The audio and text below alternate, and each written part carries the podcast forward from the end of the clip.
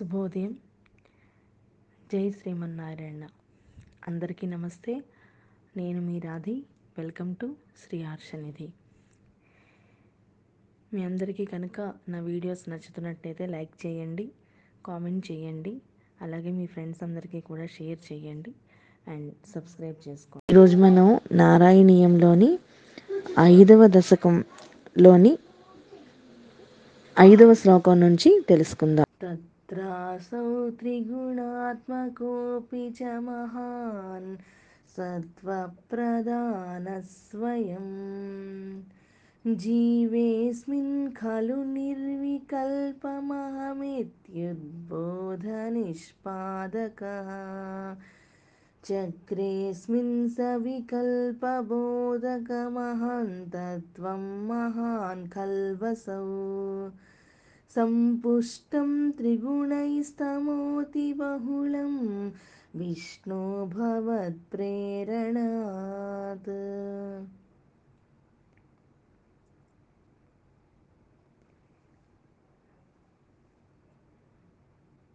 చాలా గొప్పమైనటువంటి సత్వ రజస్తమో గుణాలు కలిసి సత్వగుణం అక్కడ నాశనం అయిపోయి సత్వగుణం కప్పబడిపోయి రజస్తమో గుణాలు మాత్రమే ఆ సత్వగుణాన్ని అణిచేస్తూ ఉంటాయి. ఇవన్నీ ఈ- ఈ మూడు గొప్ప గుణాలు కలిసినా కూడా ఈ మాయ అన్న అనేది ఒకటి సృష్టించబడి అది మనకి నేను నాది అనేటటువంటి భావాన్ని సృష్టింపచేస్తుంది. ఈ మాయ అన్నది మాత్రమే మాయ కమ్మేసి మనకి నేను నాది అన్నది సృష్టింపచేస్తుంది. నారాయణ పరంధామ నీ యొక్క ఈ మాయ చేత మేము కప్పబడి మాకు ఈ అహంకారము గర్వము ఇవన్నీ మాకు ఏర్పడతాయి. ఈ నేను నాది అనే స్వభావం చేత మాకు అహంకారము గర్వము అహము అంటే ఈగో ఇవన్నీ కూడా నీ యొక్క మాయ చేతనే మాకు ఇవన్నీ ఏర్పడుతున్నాయి. సోహం చ త్రిగుణక్రమాత్రివిధత మా సాధ్యవైకారికో భూయస్తైజసతామసావితి భవన్నాద్యేన సత్వాత్మనా. దేవానింద్రియమానినో కృతదిశా వాతార్కపాస్యస్వినో. వహ్నీంద్రాచ్యుతమిత్రకాన్ విధు విధి శ్రీరుద్రశారీరకాన్. ఈ అహం అన్నది ఈ సత్వరజోత్తమ గుణాల మీద ఆధారపడి అవి ఎలా చేయిస్తే అలాగ మనది మారుతూ అది మళ్ళీ మూడు రకాలుగా మారుతుంది. సత్వం అంటే సాత్వికమైనది మనకందరికీ తెలిసిందే. చాలా సాత్వికంగా సున్నితంగా ఉండేటటువంటి భావన.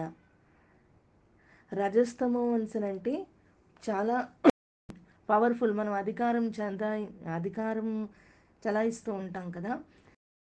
అలాగా ఈ రజస్ రజస్సు గుణం అన్నది ఒకరి మీద అధికారాన్ని మనం అధికారం చేస్తూ ఉంటాం. అలాగే తమస్సు అంటే బాగా కోపంతో నిండి ఉండడం అన్నమాట. ఇంకా మనం ఏం చేస్తున్నాము ఏంటి అని అన్నది పూర్తిగా మర్చిపోతాము. ఈ సాత్విక గుణం వలన దిక్కులు సూర్యుడు గాలి వరుణుడు అశ్విని దేవతలు అగ్ని ఇంద్రుడు ఉపేంద్రుడు మిత్ర ప్రజాపతి చంద్రుడు బ్రహ్మ రుద్ర క్షేత్ర క్షేత్రాజ్ఞ క్షేత్రజ్ఞుడు ఇవన్నీ కూడా సాత్విక గుణం వలన సృష్టించబడతాయి.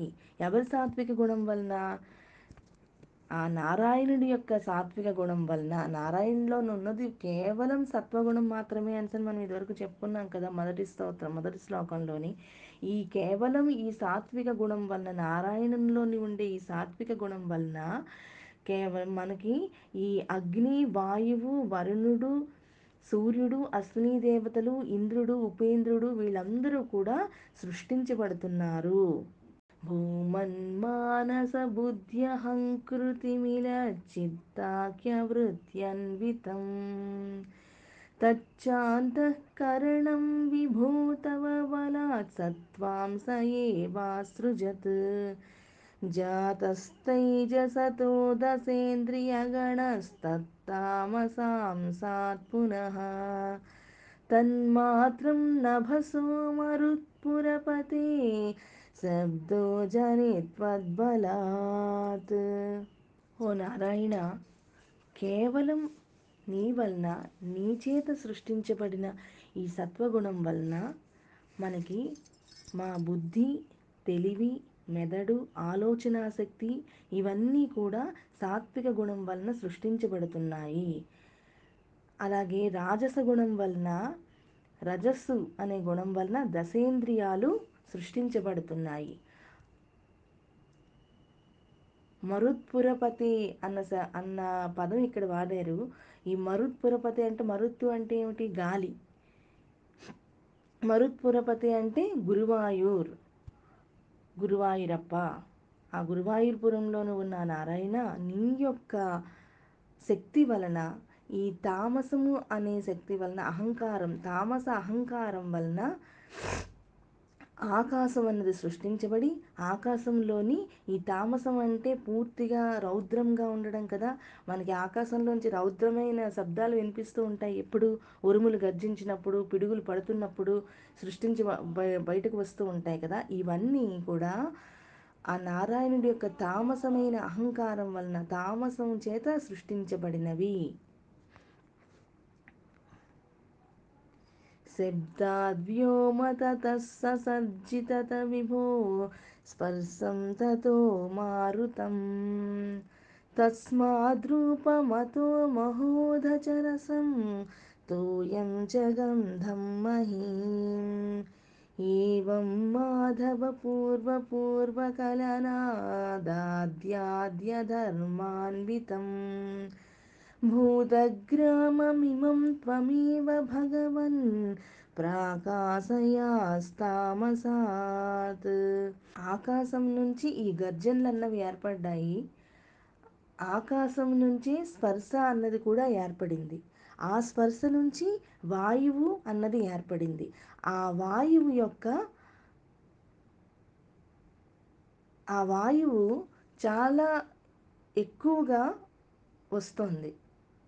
ఆ వాయువు యొక్క అతి తీవ్రమైన వాయువు వలన అగ్ని అన్నది సృష్టించబడింది. ఆ అగ్ని నుంచి రుచి అన్నది తెలుస్తోంది. రుచి సృష్టించబడింది. ఈ రుచి నుంచి భూమి నీరు వాసన ఇవన్నీ కూడా సృష్టించబడ్డాయి. ఓ నారాయణ నువ్వు ఈ ఈ భూమి మీద సృష్టినంతటినీ కూడా నీ యొక్క ఇష్టానుసారంగా సృష్టిస్తున్నావు అందరినీ కూడా. మాధవ నువ్వు ఒకరి నుంచి ఇంకొకరికి ఇంకొకరి నుంచి ఇంకొకరికి పెద్దల నుంచి చిన్నలకి అలాగే అందరికీ కూడా ఒకరి నుంచి ఒకరికి బంధుత్వాన్ని సృష్టిస్తున్నావు. నువ్వు ఈ అందరినీ సృష్టిస్తూ వాళ్ళందరిలో ధర్మం అన్న ఒక అంశాన్ని ఏర్పరిచి ఆ ధర్మంతోటే ఈ తామస అహంకారాన్ని తీసివేయాలని చూస్తున్నావు. అంటే మనం ధర్మాన్ని ఆచరిస్తూ ఉంటే ఈ తామసమైన తామసం అన్న ఈ గుణాన్ని కూడా మనలోంచి అది పోతూ ఉంటుంది. ఎప్పుడైతే మనం సత్వగుణంతో సాత్వికులుగా పూర్తిగా మారిపోయామో మనలోని ఇంకా ఈ ఈర్ష్య అసూయ కోపం ఈ అహంకారం వీటన్నిటికీ ఇంకా మరి తావు ఉండదు కదా. కాబట్టి ఈ ధర్మం అనేది మన మనస్సులోని ప్రవేశింపజేస్తున్నాడు ఆ భగవంతుడు. మనం ఆ ధర్మాన్ని పట్టుకుని ఉంటే ఈ తామస అహంకారం అన్నది మనలోంచి పూర్తిగా వెళ్ళిపోతుంది. ఇక్కడితోటి ఇవాళ్టి నారాయణయం పారాయణ ఆపుతున్నాను. సర్వత్ర గోవింద నామ సంకీర్తనం. గోవింద గోవింద.